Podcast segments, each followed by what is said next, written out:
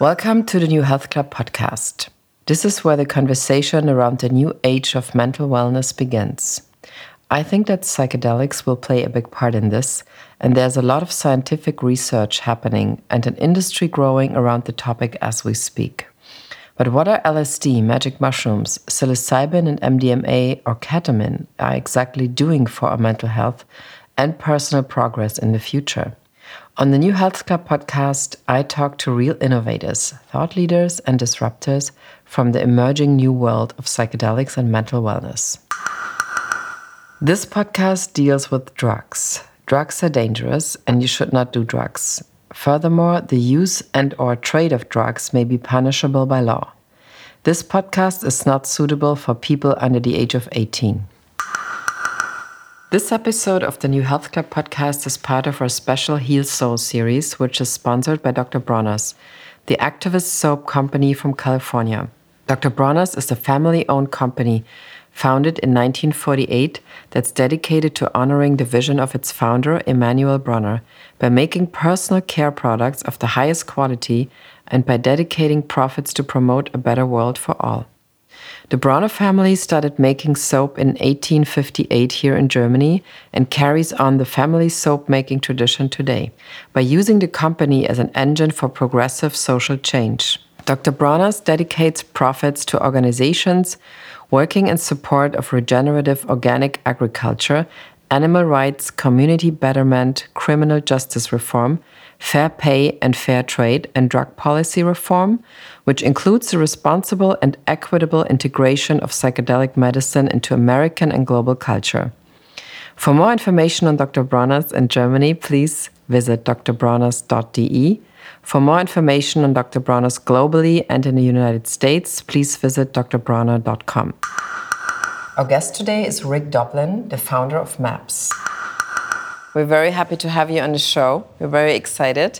You're the founder of MAPS, which is like probably one of the most um, relevant organizations, maybe the re most relevant organization in the current world of psychedelics. So maybe you just explain very quickly what MAPS is, and for those who never heard of you, which is unlikely.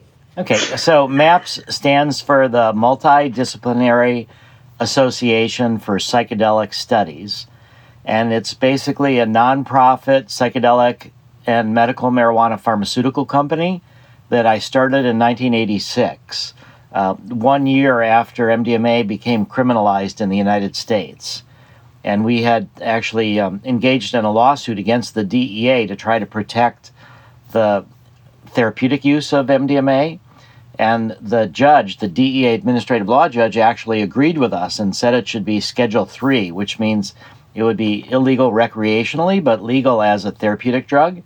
And the administrator of the DEA rejected the recommendations of the judge. And then we sued twice in the appeals courts and won both times, saying that the administrator of the DEA's rationale for rejecting the recommendation was fatally flawed. But eventually, on the third try, the DEA lawyers figured out how to satisfy the court. And so, even though the judge uh, took our side of the case, um, in the end, we lost. And so that's where I realized that the only way to bring back the therapeutic use of MDMA and other psychedelics was going to be through the FDA, through doing scientific research in a drug development context. Mm-hmm. So, and I mean, we, we're going to go very soon into your let's say 30 years of history. But first of all, I would like to really talk about you as a person because I feel in a lot of interviews you give, you, there's not so much about who's actually Rick Doblin as a mensch, how people say about you. Because I recently had an interview and somebody said you would be so ideal to, let's say, be a guide for this whole psychedelic renaissance because you would be such a mensch, which is like a Jewish, Yiddish expression. And it means um, it's a person of integrity and honor. So, how do you feel like after kind of leading this, let's say you could say like 30 years of, you want to call it revolution or, or evolution or renaissance. So, so, how do you feel in the meantime? Do you feel like a saint or anything? um, I feel uh, far from a saint. No, and I feel that I've been um, motivated this whole time by fear and anxiety. And the fear is of the, the murderous nature of human beings and the way in which, as a species, we're slowly committing suicide by destroying the planet, by building weapons of mass destruction, by killing each other, by constantly um, dividing us into us and them. And so, as a young boy, I was born at a time of the maximum amount of American power, 1953. Mm-hmm. And, and so through all different ways, from my family, from the culture, I inherited this idea that um, I had this, uh, and we Americans had this potential to kind of change things for the better. And so I was born at a time of American exceptionalism, and I kind of believe that. Um, I was um, educated a lot about the Holocaust as a young boy. And that's what really, um, I would say, has defined my entire life. So I, I had uh, distant relatives killed in the Holocaust. My grandfather came from Poland in 1920 to the United States, and the rest of his family stayed behind and was killed. I've Israeli relatives since 1904, actually, in Palestine. So I was just very connected to that story. And my dad was a doctor, my mother was a teacher, and so we grew up um, well off. Um, and I was, um, in addition to American exceptionalism, I was um, the chosen people. and then also, I was male, and I was firstborn, and I was white. Oh and I was uh, well off. So I, I, just had all of these things, and so, and I had a very loving family, and and so when I was taught about the Holocaust, what I realized is that you could have all the money in the world, you could be secure, but everything was at risk because of what I would say um, psychological problems of people who are willing to let the rational part of their brain be overwhelmed by irrational fears and anxieties and hatreds. And and so it just led me to think about psychology about the mind and the way in which we um, separate ourselves from others and then make them less than us that that was the fundamental existential challenge that i faced and i felt that i had been um, inspired or given a mission by Holocaust survivors. I've had dreams of Holocaust survivors telling me to study psychedelics. And, and the reason is because um, this idea that the classic psychedelics can produce an experience that takes you beyond your ego, beyond the way that we normally identify ourselves with our race or our religion or our nationality or our gender, or any number of these different ways that we think uh, we define ourselves, but it's often in this idea of I'm this and I'm not that.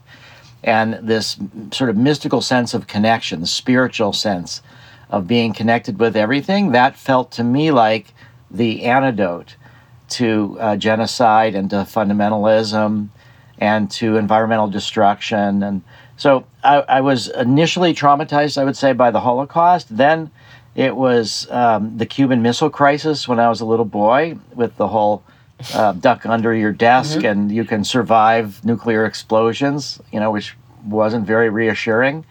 Um, and then the final step for me was the Vietnam War. So now it wasn't the Germans, it wasn't the Russians. Now it's my own country that's doing these mm-hmm. horrible things. And I've become um, friends with Daniel Ellsberg, who was the fellow that released the Pentagon Papers about the Vietnam War, and he was working in the National Security Council. And what he ended up saying is that he first off thought that um, we were on the wrong side of the war. And then over time, he realized that it wasn't that we had chosen the wrong side, it's that we were the wrong side. That we were this imperialistic, murderous country in a lot of different ways. Okay. So all of that just led me to think more and more that um, this the what the contribution that I wanted to make to the world to deal with all these things was um, to help people feel connected to themselves and to nature, and that while there's many, many different ways to do that, historically, for thousands of years, people have done that with psychedelics. And I felt that the way that psychedelics were so suppressed, I, I sort of um, learned about psychedelics really in 1971 when I was a 17 year old uh, freshman in college and started taking them and started realizing that I'd been misled on what they were, completely um, exaggerated the risks, although there are major risks. And I also had uh, been uh, given the word that there was no benefits and it would drive you crazy if you did LSD 6 mm-hmm. times, you were certifiably insane. And, all of this. But once I started realizing it, I was also um, a draft resistor for Vietnam and I'd studied a lot about uh, Martin Luther King and Thoreau and Tolstoy and nonviolent resistance.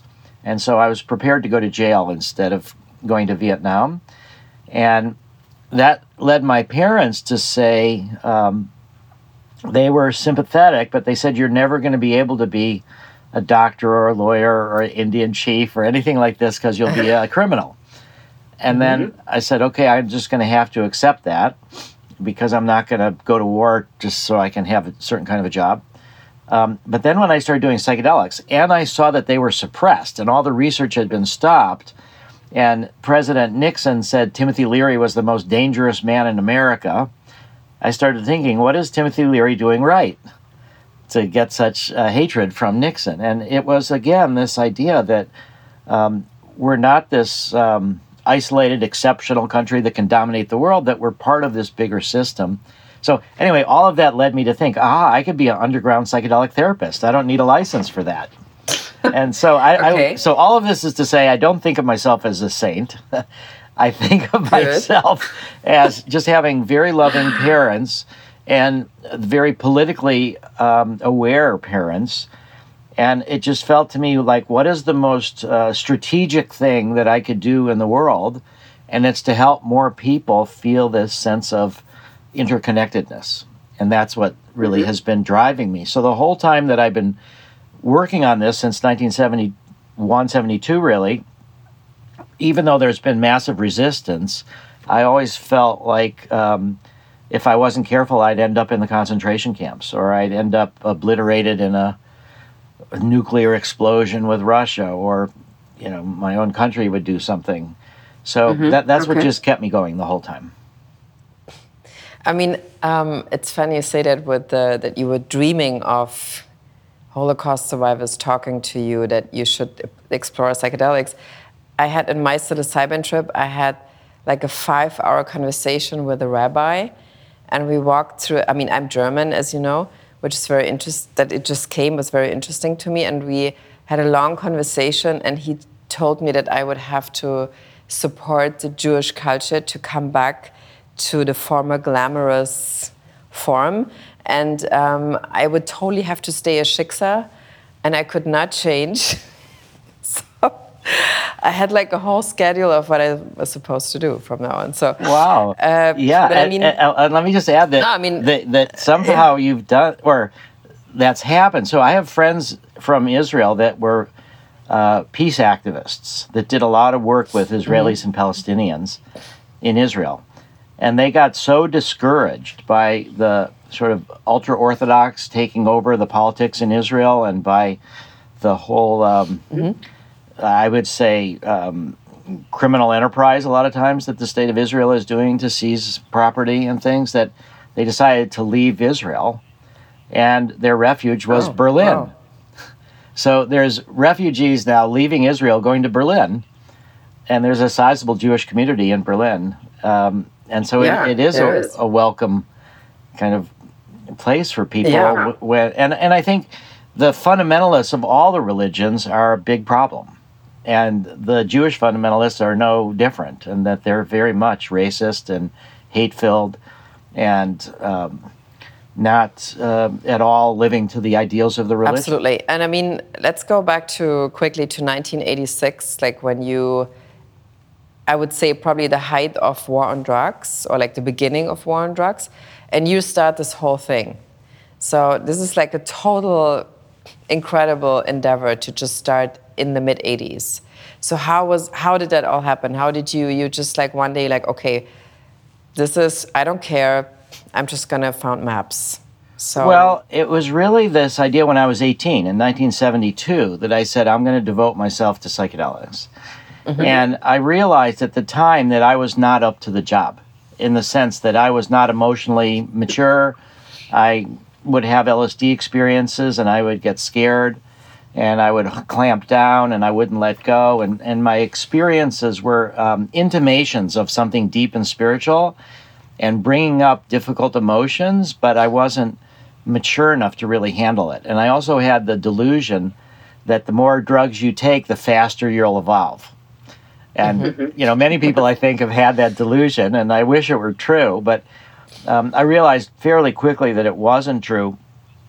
And so I ended up basically 10 years of trying to get grounded through building things. So I, I got into mm-hmm. the physical world, uh, construction, I built houses, I built various things and would trip every once in a while to kind of get mature. So I dropped out of college for 10 years from my freshman year wow. In 1972. And it took me 10 years until 1982 when I went back to college. And that's where I felt finally I could study psychedelics, I could study psychedelic psychotherapy. And so, you know, this was Ronald Reagan had been elected in 1980, mm-hmm. and um, mm-hmm. Ronald Reagan's wife, Nancy Reagan, was making the drug war her big thing, just say no. So the drug war really began with Nixon around 1970. And he's the one that mm-hmm. first used the words war on drugs and all of that. But then the Reagans decided to escalate it again. And the first thing I did is I went to um, Esalen in Big Sur and studied with Stan Grof, the world's expert in LSD research and therapy. Um, I'd taken a class with him in 1972 and realized at the time I needed to do integration. So there was this basic 10 year decade of that. And then when I went to um, study with Stan in um, September of 82 for a month long workshop at Esalen, um, that's where I learned about MDMA. And I learned that it was a drug called Adam. That was the code name for it as a therapeutic drug. And it was obviously um, incredible. I, the first time I tried it, I just thought this drug has an enormous potential. This is so healing in so many different ways. But when I learned about it, it had started being used in the middle 70s as a therapy drug, but it had escaped those circles and had become ecstasy and sold in public bars and things like that. So it was it was very clear that it was doomed, particularly at, this time, as you're saying, with Nancy Reagan and the escalation of the drug war. So um, but it was still legal for a period of time. And I'd say what mm-hmm. really mm-hmm. oh, sort of okay. cemented my um, view of this approach to social change is in 1983, I read a book by the Assistant Secretary General of the United Nations. And it was an incredible book called New Genesis Shaping a Global Spirituality. And Robert Muller was the um, person who wrote it. He was French uh, resistance fighter and he was the mystic of the UN, was there for 40 years. And his theory was that we have these um, structures like the United Nations to mediate conflicts between countries, but a lot of them underneath that are religious conflicts. And we need more of a spiritual approach to religion, not a literal approach. And so that you don't have to kill somebody if their symbols are different than yours, or, you know, we don't need the Sunnis killing the Shiites or the Catholics killing the Protestants or the ultra Orthodox Jews trying to squash everybody, the Reform Jews, not through murder, but through different ways, disenfranchising them. So it was a great um, book about social change, and it put this spiritual sense of being part of the whole planet as the core of the change that humanity needs to go through. But the book didn't mention anything about psychedelics. So I wrote him a letter mm-hmm. and talked to him about MDMA and talked to him about um, psychedelics and research that had been done with psilocybin mushrooms to produce mystical experiences. And I asked, I appealed to him to um, help bring back psychedelic research. And, and to my utter astonishment, he wrote me back. And that, that sort wow. of confirmed this idea that this uh, social change will have a spiritual, mystical component, and that that's where I think humanity is moving towards. And so when um, I knew that MDMA was going to be criminalized eventually because it was ecstasy, I started a nonprofit in 1984 before MAPS. And the purpose mm-hmm. of that was to gather um, witnesses and experts to prepare our legal defense once the DEA moved against us. So the fact that it was a, a dismal time and the Reagans were escalating the war on drugs and were hiring murderous death squads throughout Central America and doing horrible things, again, it just came to me that this spiritual awakening and helping people deal with their traumas that that was the most important thing I could do. So throughout this basically 48 years since 1972, this has always seemed to me like the very best thing I could do. So even though it was the height of the um, re-escalation of the drug war, um, I, I f- felt like um, nothing was as bad as being in the concentration camps or being killed or being blown up. So it, it didn't dissuade me. It just was, uh, it was just what I thought was the best contribution I could make. And so after I um, started this nonprofit, we did use that to try to protect MDMA. And I described how we won and then we lost. And then that just led me think, what's the only way forward? And that was going to be through research. And the governments weren't paying for this. Um, Merck, actually, in Germany, um, invented MDMA in 1912. Right. Right. right. And but they had abandoned it, and it was in the public domain, and all of the psychedelics were in the public domain, and LSD had been invented in 1938 by Sandoz, mm-hmm. and the 59 is when they synthesized Albert Hofmann synthesized psilocybin. It just seemed like um, this kept feeling like the best thing for me to do, and so despite the massive opposition, um, I did have to go to a therapist actually to see if I was crazy. Um, I, wow, really? Yeah, because I, I I want to know is it crazy for me to want to devote my life to psychedelics when there's so much opposition? Um, you know, is this a fantasy? Is this just a real weird idea? So um, I, I, thought I should explore that, and so I, you know, had this phenomenal therapist who actually had um, been in charge of training for the Peace Corps.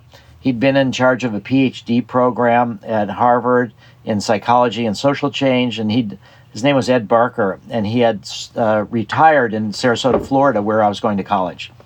And so he became my therapist, and we explored this, and uh, happily came to the conclusion I wasn't crazy to do this.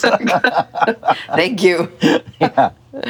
Oh my God! But this is this is this is a really big thing. I mean, because I, my next question would be: now you kind of almost there with your phase three trial, which me, trial, which means um, that soon it might be possible to have MDMA therapy, but again, for a very long time, it's like, how do you, that would, be, would have been my question, how do you prevent yourself from thinking, am I like totally crazy to do this when there are so many forces, not only in Star Wars, like real forces against me?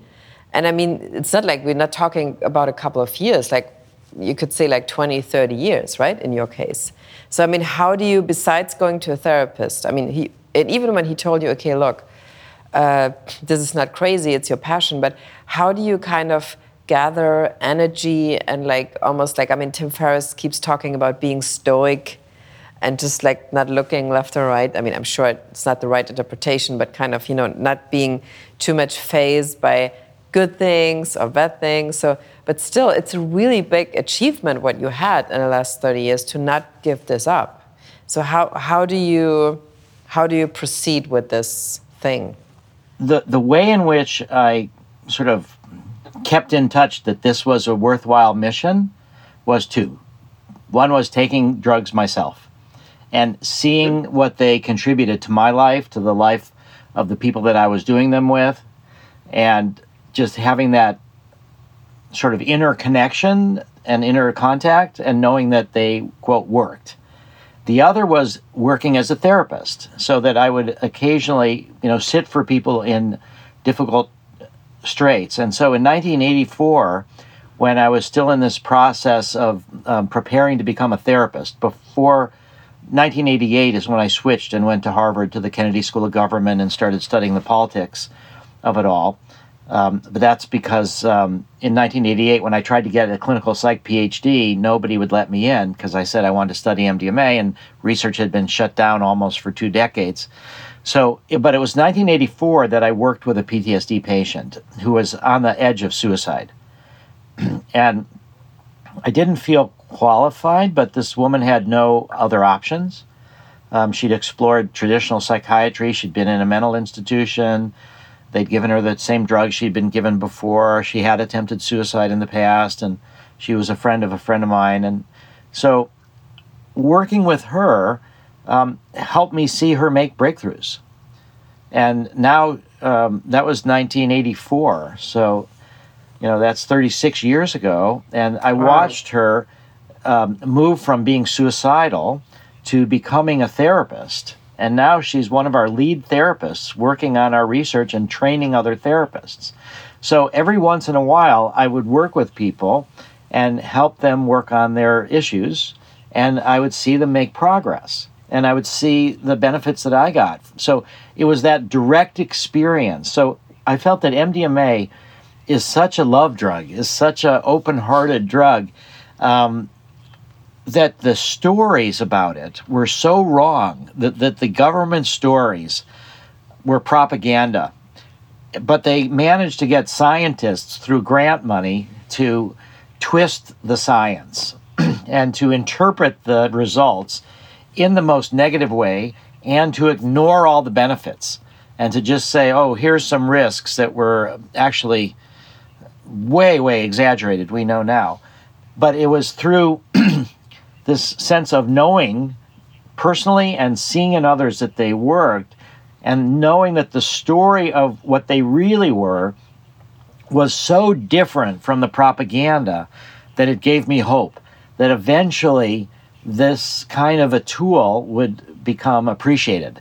And it also felt to me like this is so much what we need. We need the self love, the self acceptance, the empathy, the open heartedness, the courage that you get when you're not so defensive. MDMA will, I would say, produces emotional courage because it mm-hmm. helps people to feel self acceptance and secure in who they are and in their own imperfections. We're not so wounded, not so vulnerable, because we have this. Um, people have said a lot of it is due to oxytocin, which is a hormone of nursing mothers, of love, connection, and MDMA stimulates oxytocin. And there is, when you give birth, that's also yeah, involved, right? Yeah. Yeah, so it's it's um, one of the main aspects of why MDMA feels the way it does, why we we oh, understand okay. it, there was a paper in Nature that was just published uh, about a year ago by researchers at Johns Hopkins, uh, Gül Dölen, and she gave MDMA to mice, and she showed that it stimulated oxytocin, but that the oxytocin produced uh, new neural connections in pro-social areas of the brain, so that you're actually rewiring your brain under the influence of MDMA that you're able to reroute traumatic memories. So that, that we've seen this with brain scans that memories are processed differently after MDMA therapy. Traumatic memories processed differently. Also, the sense of connections, and so it just always felt that the reality was so different than the propaganda, and what we needed as a species and as individuals was um, so much of it wrapped into MDMA and into other psychedelics that I just felt hope. But I also felt like I couldn't think of anything more strategic or anything more necessary. And I also looked around the world and I didn't see anybody else doing it. There were underground therapists, but it just felt like um, it needed to come above ground. And so I had the support of my family, and I was able to then to, to keep working on it. Okay. So what's what's the Tim Ferriss story you were saying? Okay, so um, Tim Ferriss. So right now in the history of MAPS, for 34 years, we've raised about 80 million dollars in donations. So what we're trying to do is nonprofit drug development with the goal of having MDMA as a medicine, and then we will market it in a public benefit maximizing way rather than for profit we will make a profit. We'll use the profits for more research, but that it's about demonstrating a new way to market pharmaceuticals. So we've raised 80 million so far. We've got another 30 million dollars to raise that will make us um, complete the research from the FDA. Um, also, we'll get approval in Israel and Canada because we, wow. we have um, 15 sites in phase three two in Israel, two in Canada, and 11 throughout the United States. So we'll be able to get approval in those three countries.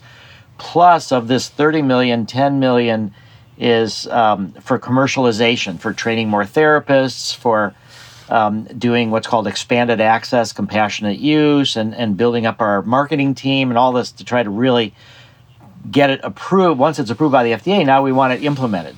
So we're trying to raise now this $30 million. We're calling it the Capstone Campaign. And um, about um, three and a half weeks ago, Tim Ferriss and I were going to do a podcast. and um, the podcast, um, we started out five minutes or so, and um, he didn't like my microphone. So he said, "All right, let's let's take a break. This is too important to not have good sound. Um, let's take a break, and we'll do it again in a week." And then he said, "Well, maybe we can also try to think about getting um, some matching grants. Maybe I can offer a matching grant during the podcast." So okay. um, we had one person said they'd offer a hundred thousand dollar matching grant. But then Tim went to work and he he did some amazing things, and um, he himself and he got four others to each donate a million dollars. So wow. So we have a five million dollar matching grant. Then and and the podcast was going to be um, released on this Thursday, but mm-hmm. because of all the riots and the problems in the U.S., it's postponed till next week. So that's what. Okay. So then. Oh we record the podcast, and we're going to be uh, talking about this $5 million matching grant. And um, we also mentioned, I mentioned to him that I'd applied to this um, foundation for a $10 million matching grant. And they had given money with Tim to Johns Hopkins to set up a $17 million mm-hmm. psychedelic research center at Johns Hopkins. Mm-hmm. Um, and they were very interested in our work, and we were moving forward, and it looked like they might actually give us this grant. And then they told us, uh, this is now about um, two months ago, that they were not going to do that because of COVID. They were stopping all their psychedelic giving and they wouldn't resume their oh. psychedelic giving till the end of the year, maybe 2021, and focusing on mm-hmm. COVID relief. So Tim actually knew this uh, foundation. It's the Steven and Alexandra Cohen Foundation. And he spoke to Alex Cohen, and she had not read our proposal because they'd sort of switched gears to um, COVID relief. So once she mm-hmm. read our proposal and she heard that Tim had a $5 million matching grant assembled, she said she would match that. So now we have a $10 million matching grant.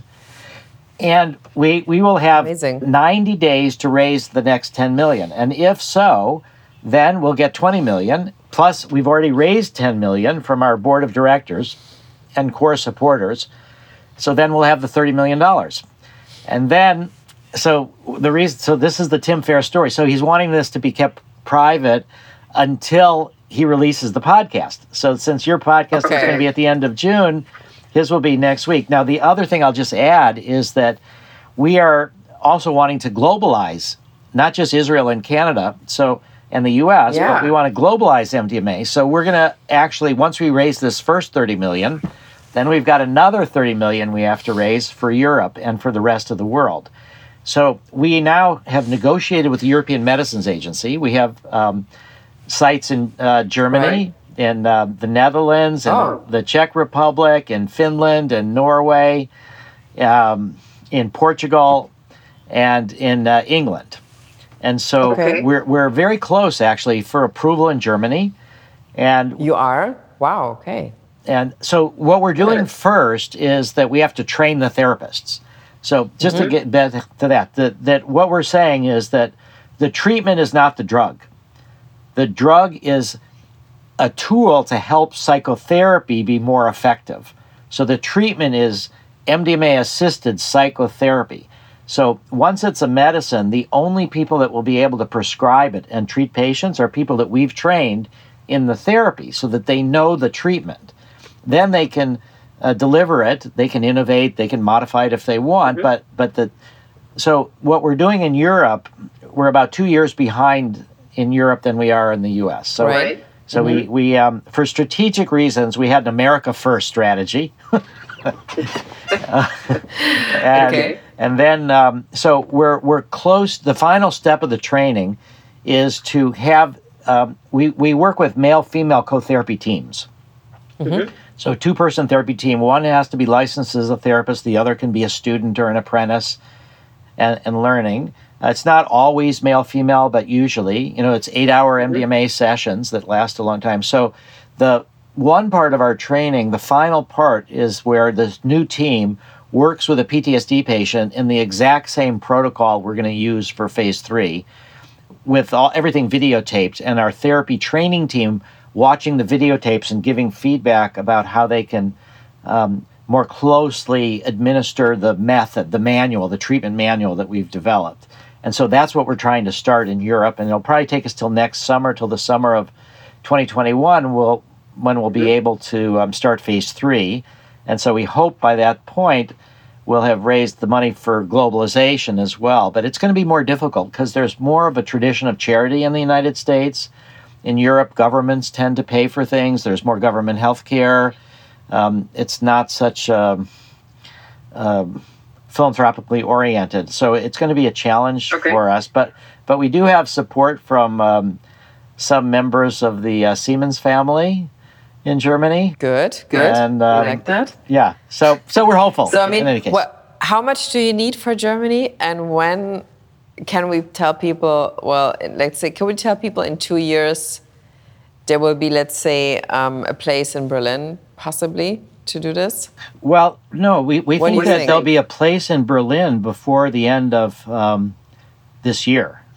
You know, depending on Oh, when wow. things open Okay. up to, to start the training, so that you know we hope by September or so to be able to start the training okay. of 2020. then we hope by summer of 2021 we'll start the study.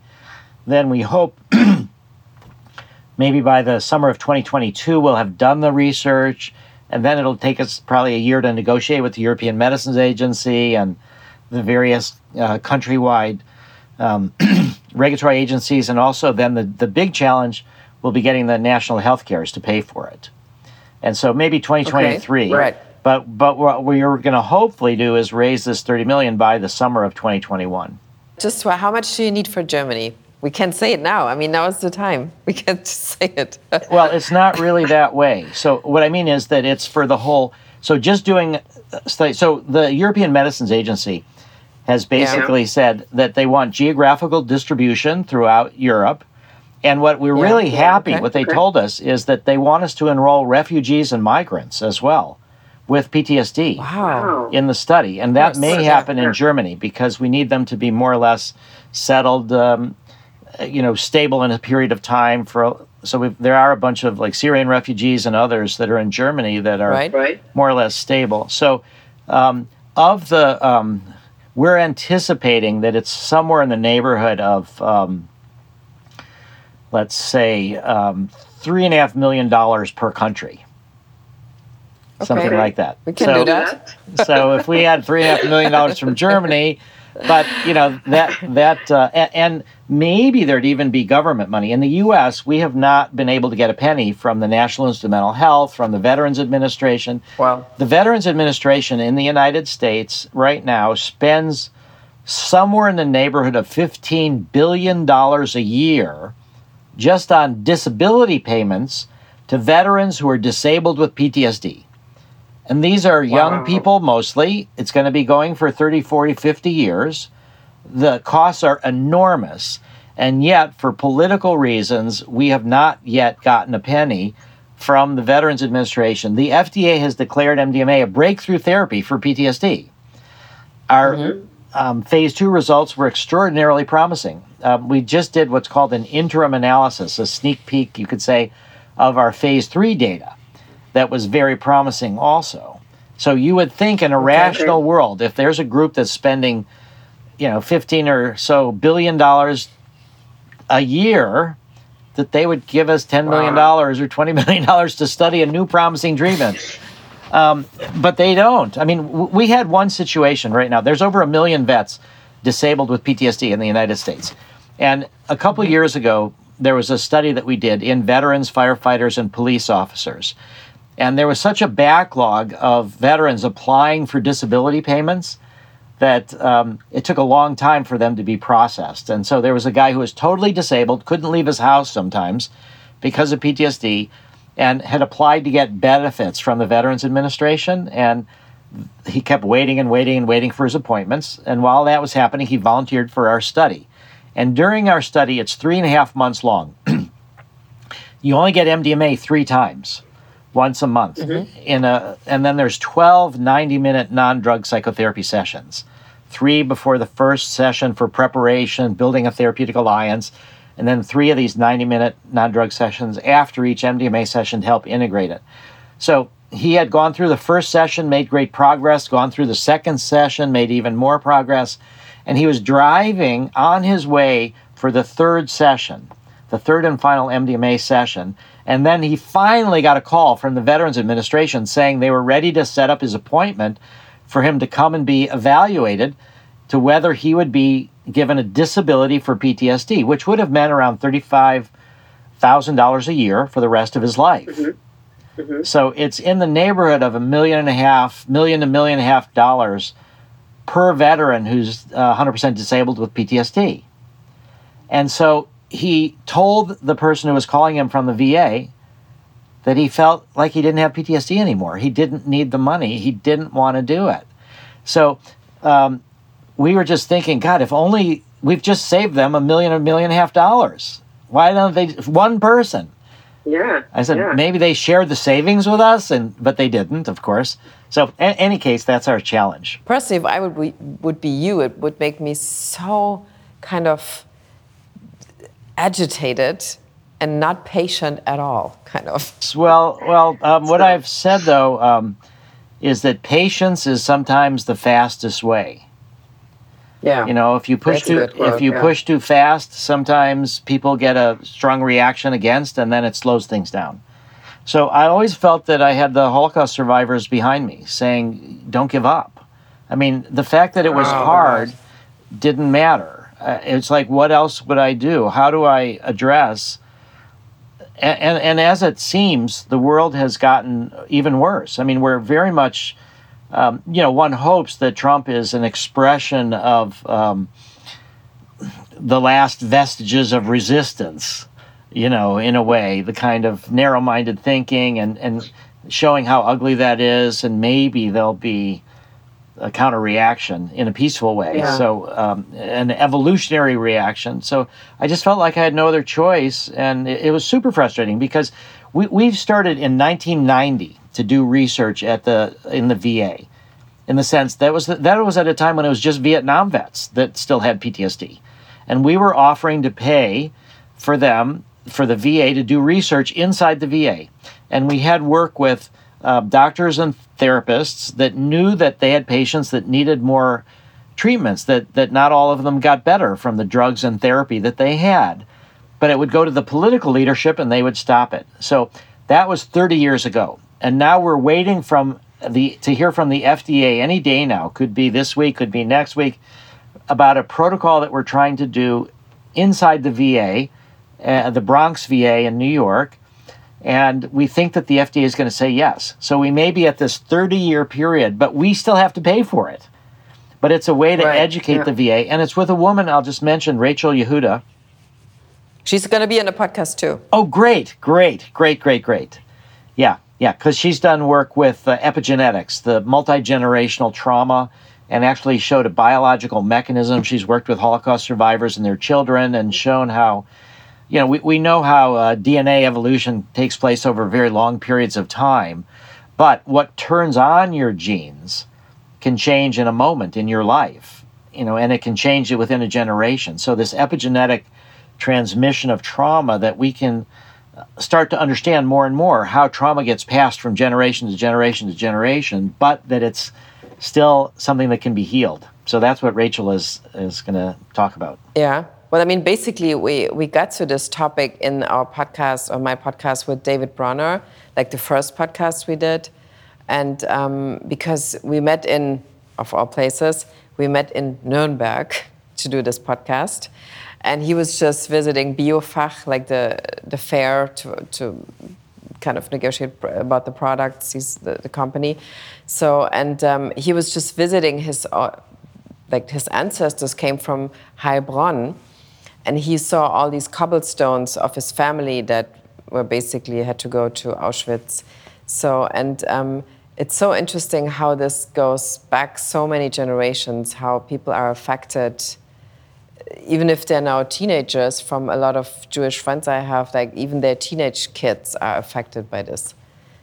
Of course, not in a way that you would have see it on TV, like when Holocaust survivors talk about, or their parents who have not survived, but it, it's still in a family system so, and I think this is what Rachel is also researching, I guess, right?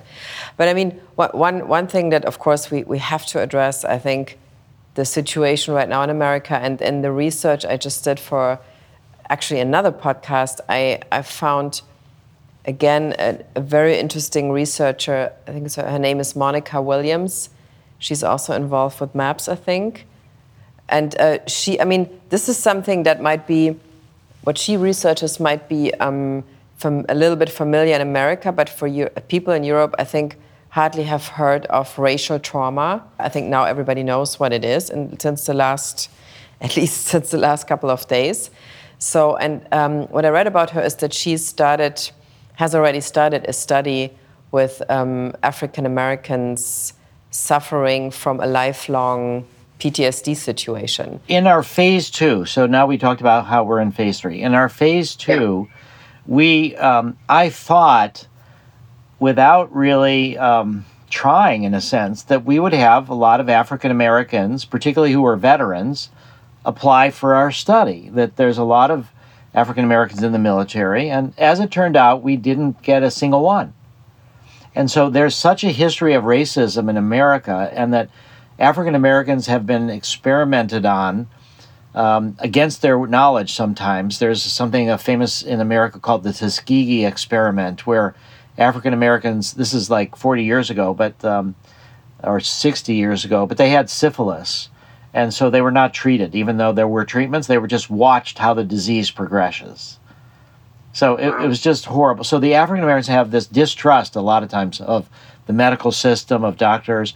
And so, what we realized is in order to get a more diverse patient population, we needed to train therapists of color. And that's where we started working with Monnica Williams to try to work on um, a special program for training therapists of color.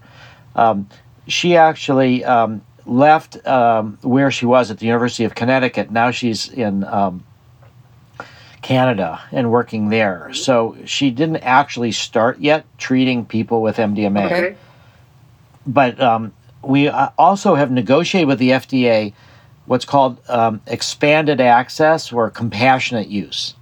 And so Monnica Williams and her team will be one of the sites for compassionate use. It won't be for phase three data, but it will be for safety data.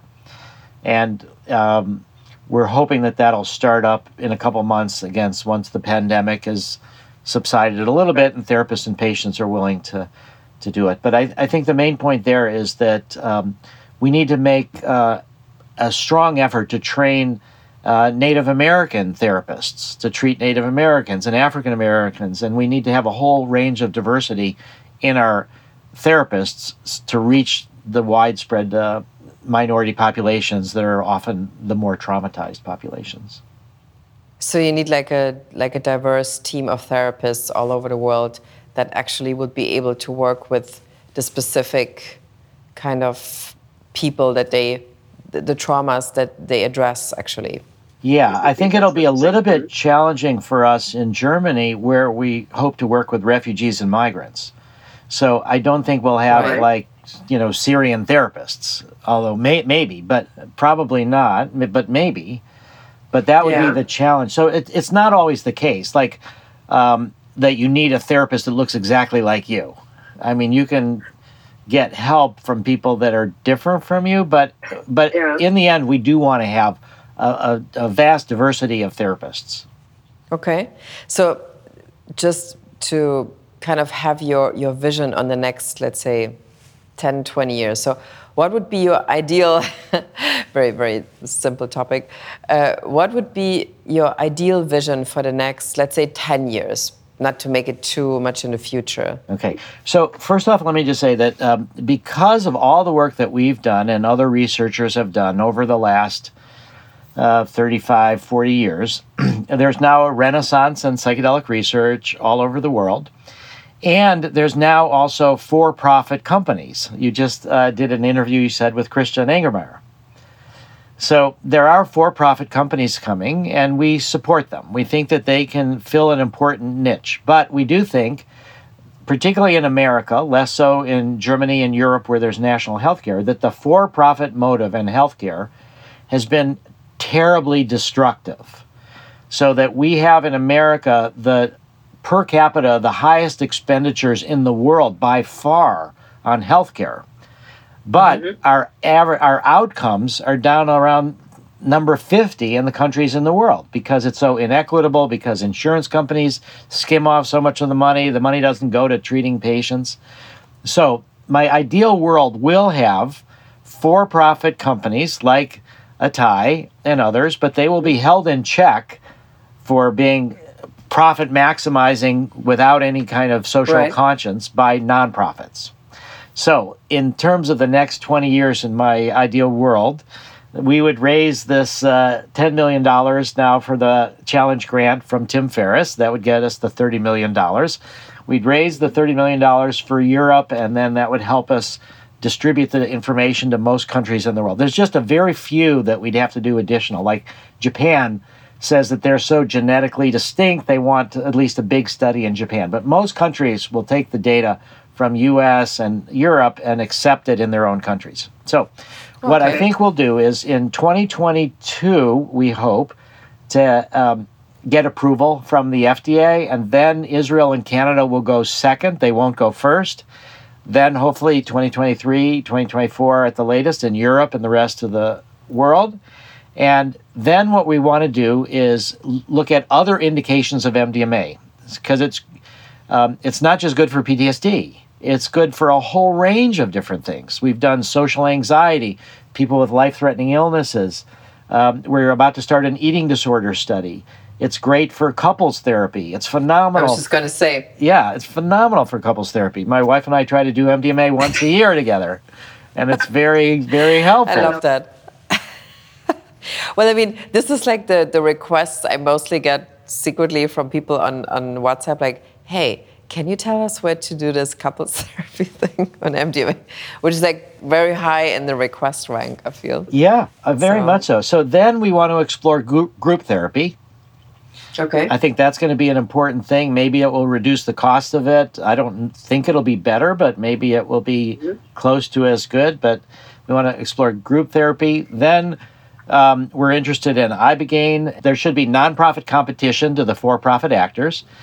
And right. then throughout the um, decade of the 2020s, we will end up building these psychedelic clinics.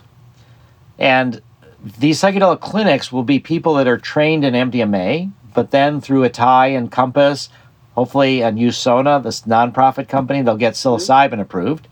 Ketamine has already been used, an isomer of ketamine, mm-hmm. S-ketamine. Sometimes racemic is being used for depression. And the therapists are going to want to um, be cross trained. They, they don't want to be an MDMA therapist or a psilocybin therapist. They want to be a psychedelic therapist. And they want to have the whole range of psychedelics. So we will build thousands. Now, now we're, we're not necessarily going to be the building. We will um, inspire and train the therapists. Um, other companies may build networks of clinics. We want them more to be locally owned. So anything, we'll, we'll think there'll be about a decade or so of um, thousands and thousands of clinics in the U.S. and Europe throughout the world, and then in 2035, so this is now just 15 years, we okay. think that enough people will have seen the benefits of psychedelic therapy, and that they will yeah. then know that the propaganda about one dose of MDMA caused brain damage, and then you're going to be functionally um, affected in a negative way, that it's propaganda, or that if you take LSD five or six times, you're certifiably insane. The, the medical use of psychedelics will change people's attitudes towards the legalization of psychedelics. And in 2035, I think we're going to move towards what I call licensed legalization. And what that means is that these drugs, I believe, should be legal. I think it's a fundamental violation of human rights that the government says you can't explore your own consciousness in these ways. And there are risks. But I think what it, legalization means that if you have a license uh, to drive a car, you know, the it's not that hard to get. But the important thing is if you crash, you can lose your driver's license. But what right. we see is a lot of uh, alcoholics go ahead and they lose their license because they're driving drunk, but then they still can buy alcohol. They go back in the car even though they don't have a driver's license and they kill people. So we should make it harder for them to get alcohol. So they should have a license to buy alcohol. Mm-hmm. So it's not so hard to get, but it's easy to lose. And so I think with psychedelics, what's going to happen is people will go to these clinics and have a subsidized experience under supervision subsidized by all the tax money by people are paying to buy these drugs to do them on their own. And then they will have um, an experience. Then they'll get a license to buy the drug. And so then if they misbehave, they get punished for their misbehavior and they get their license taken away for a period of time. So the important thing that I want to say here is that while we are a nonprofit pharmaceutical company, we believe that people should have access to MDMA also ibogaine, also psilocybin, without having to go to their doctors. Without ha- they should be able to heal themselves if they want to. They should have the medicalization covered by insurance if they want that.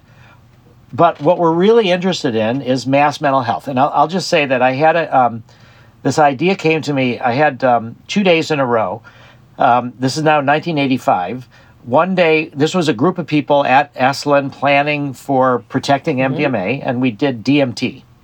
And so wow. DMT is, um, you know, I did it with Terence McKenna and um, Ralph Metzner. Was an incredible group of people. We would each do it, smoke it. It'd be like 20 minutes. We'd talk about what happened. The next person would do it in a circle. So I had this beautiful experience of being part of everything, this mystical unit of mystical experience.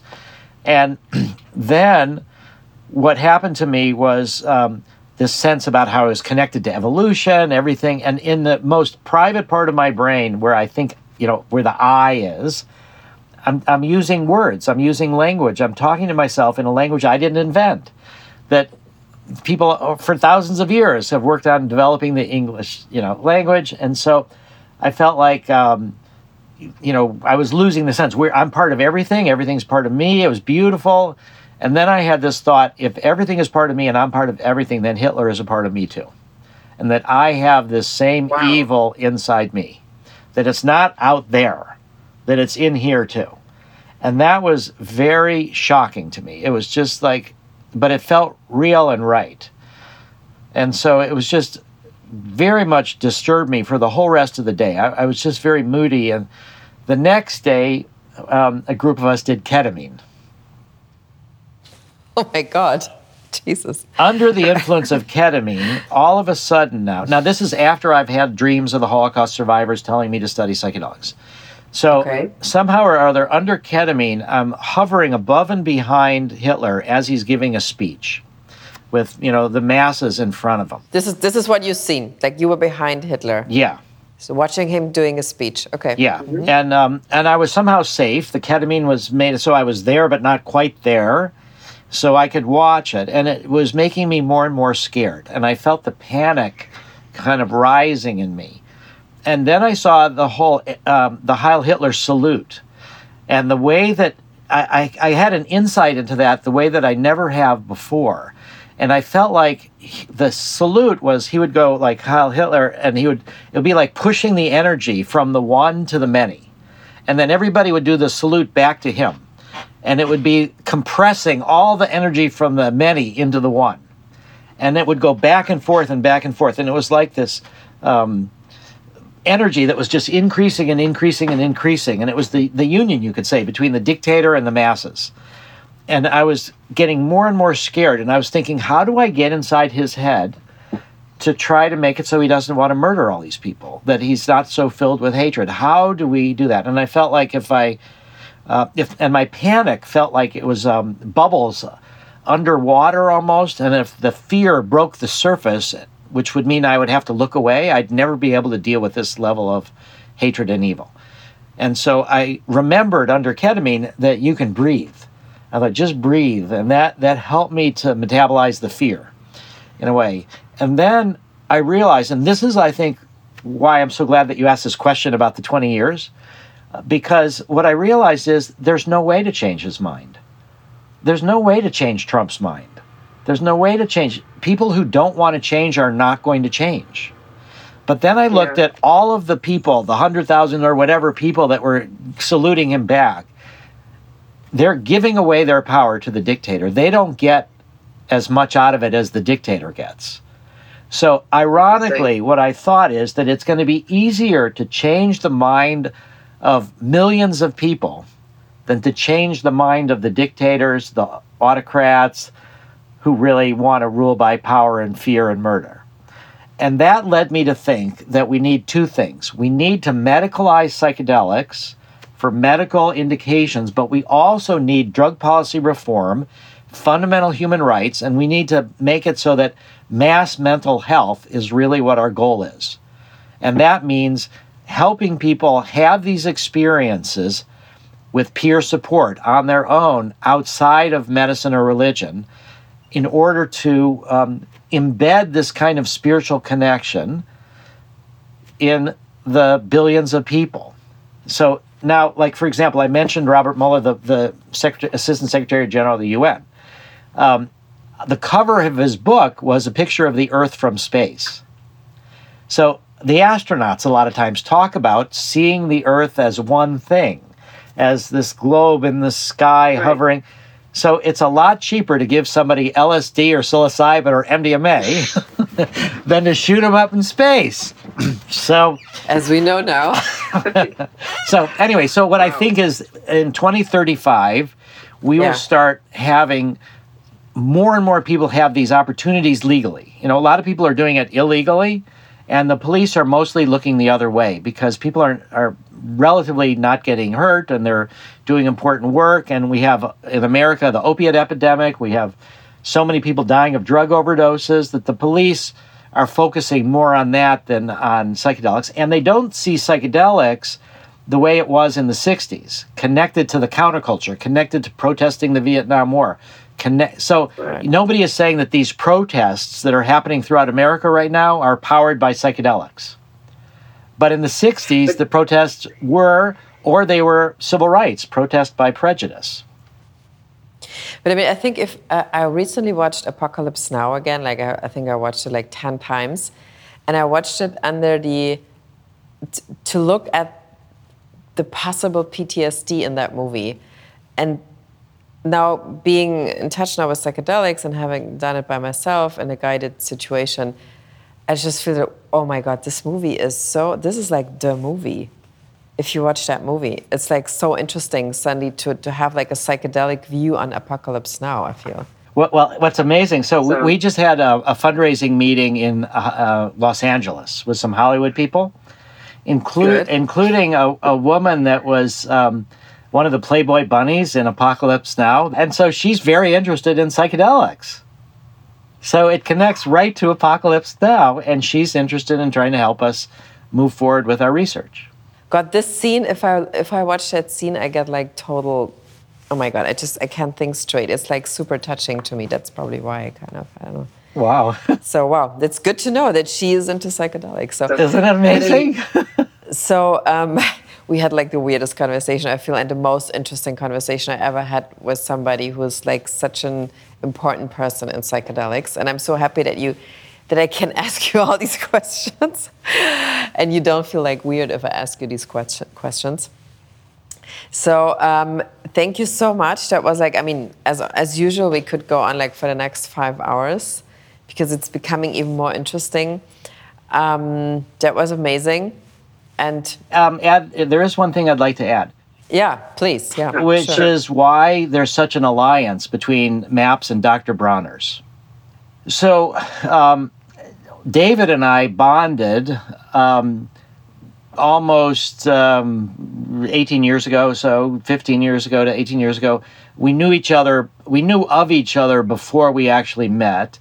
We bonded on the fact that we were both suing the DEA so I was suing oh. the DEA to um, both. Um, you know, I talked about trying to protect MDMA, but later I was suing the DEA to try to get a license to grow marijuana for research.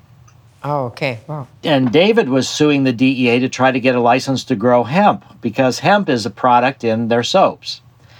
So, but what really bonded us was late in the 60s, early 70s, is the. Um, the label, the Dr. Bronner's label by David's grandfather, is a response to the Holocaust. Right. It's that we're all one. That that, that is the the response to um, demonizing others, to dehumanizing.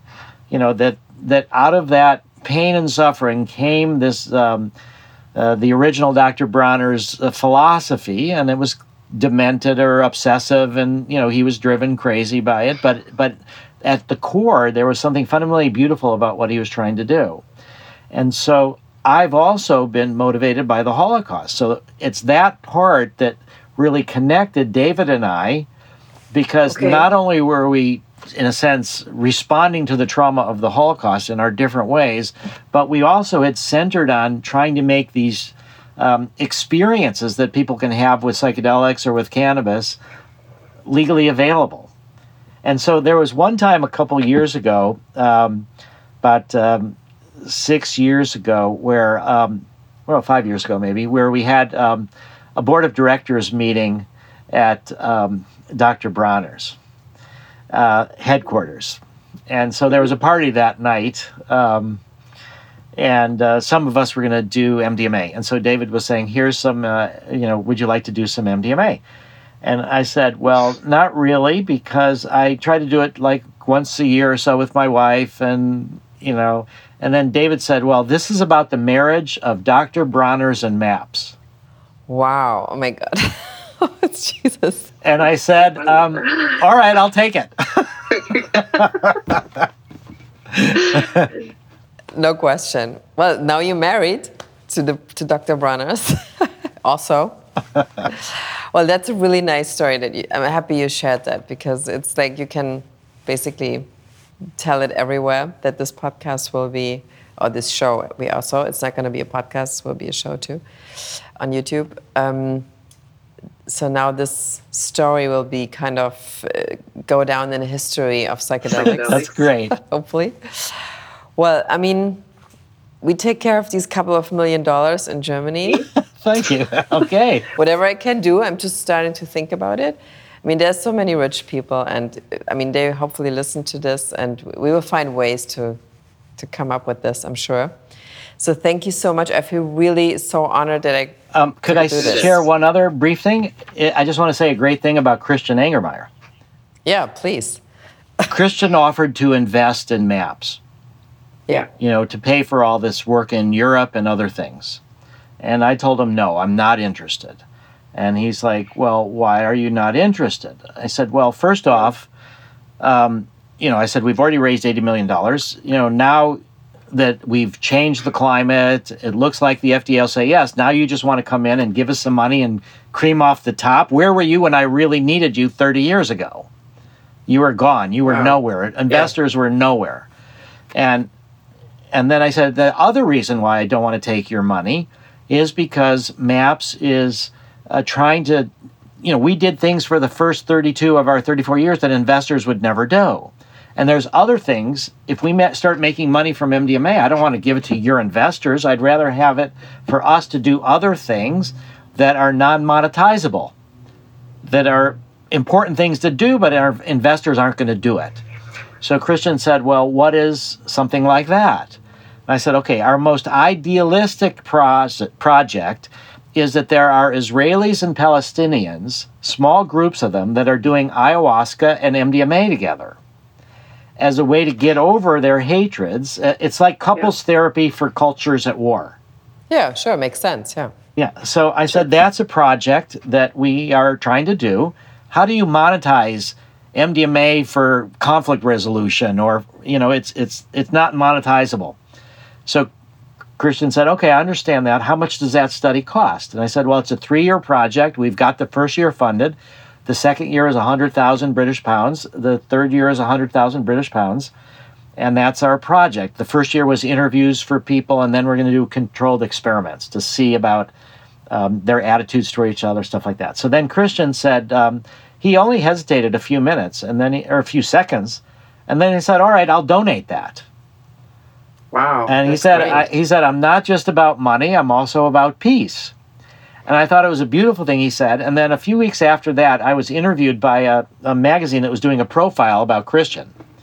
And so I ended up with the story about how he's funding this project. And he said he's not just about money, he's about peace. And so Christian, of course, really liked that. And when the story came out, he read it and it, it said that we had this three year project that he was supporting. And he'd forgotten that I'd told him that we had the money for the first year already. So he wrote me and he said, Well, of course, I'll fund the first year too. I said, Wow. Well, great. I've already told you, though, we've got it funded. But if you want to take that amount of money and add it to years two and three, then we'll make those uh, projects even bigger. And he said, All right, I'll do that. So Christian is now a charitable donor to one of these super important projects about uh, conflict resolution and MDMA and ayahuasca. No, I mean, I think it's really, I mean, I feel he's really passionate about this. And I think I feel, I mean, I know him now a little while, and I feel he's becoming more and more passionate about this than other people compared to other investors, I feel, other people. Well, I think that one of the reasons for that, and this is sort of what you asked me about, is that he's had his own experiences that have been deeply valuable to him. So once you have that, you know. Um, you know, somebody talked to Carl Jung and said, uh, you know, you know, does he uh, believe in God? And he said, I don't believe in God. I know. Now he didn't mean a particular God, but he he meant Yeah. the spiritual Yeah. world. He knew from his experiences. So th- there, there's also a woman, um, Rita Marley, who was married to Bob Marley, the Oh. reggae, and sh- Okay. and, and she had an album, a musical album, and the title of it was called "Who Feels It Knows It." Who feels it knows it, and so I, Interesting, I think that's the story with Christian. That's the story with myself. That's the story with David Bronner. We felt it. We know it. Well, I mean, it's really great that you shared so many very, I mean, some people would even say like um, controversial things about your story also. But I think the more you really talk about controversial things, the more it makes you more credible even to people, I feel. Like if you would only just say like, oh no, and then I took so and so, and it was so great, and then it just kept going. But I thought it was amazing that you said that you, for a while, you saw a therapist to really check on yourself if you would totally exaggerate your your journey in the, into this. And I mean, like 30 years is like it's basically like a big part of your life. So which you donated to this endeavor. Well, really, it's 48 years right now. So it was 1972 48 years, when I decided, as an 18 year old, to um, devote my life to psychedelics and to psychedelic therapy and, and my own therapy and becoming a therapist. And so I still hope that. I'll just say that my goal is in three or four years from now, um, once we've got MDMA for PTSD approved throughout the world, it would be then Right. to sort of set up a clinic by the beach and become a therapist. uh, probably you will have like a long waiting waiting list. I think Wh- people will already kind of assign now. I think. Well, thank you so much. That was amazing. I'm so happy we could do this. Yeah, me Really. too. Thank you. Thank you. I hope you have a great day, and I hope you have great negotiations with Christian yes. And the thing. and thank you again for for being for spending so much time on doing this. Yeah, my pleasure. Yeah. Cool. Thank you so much.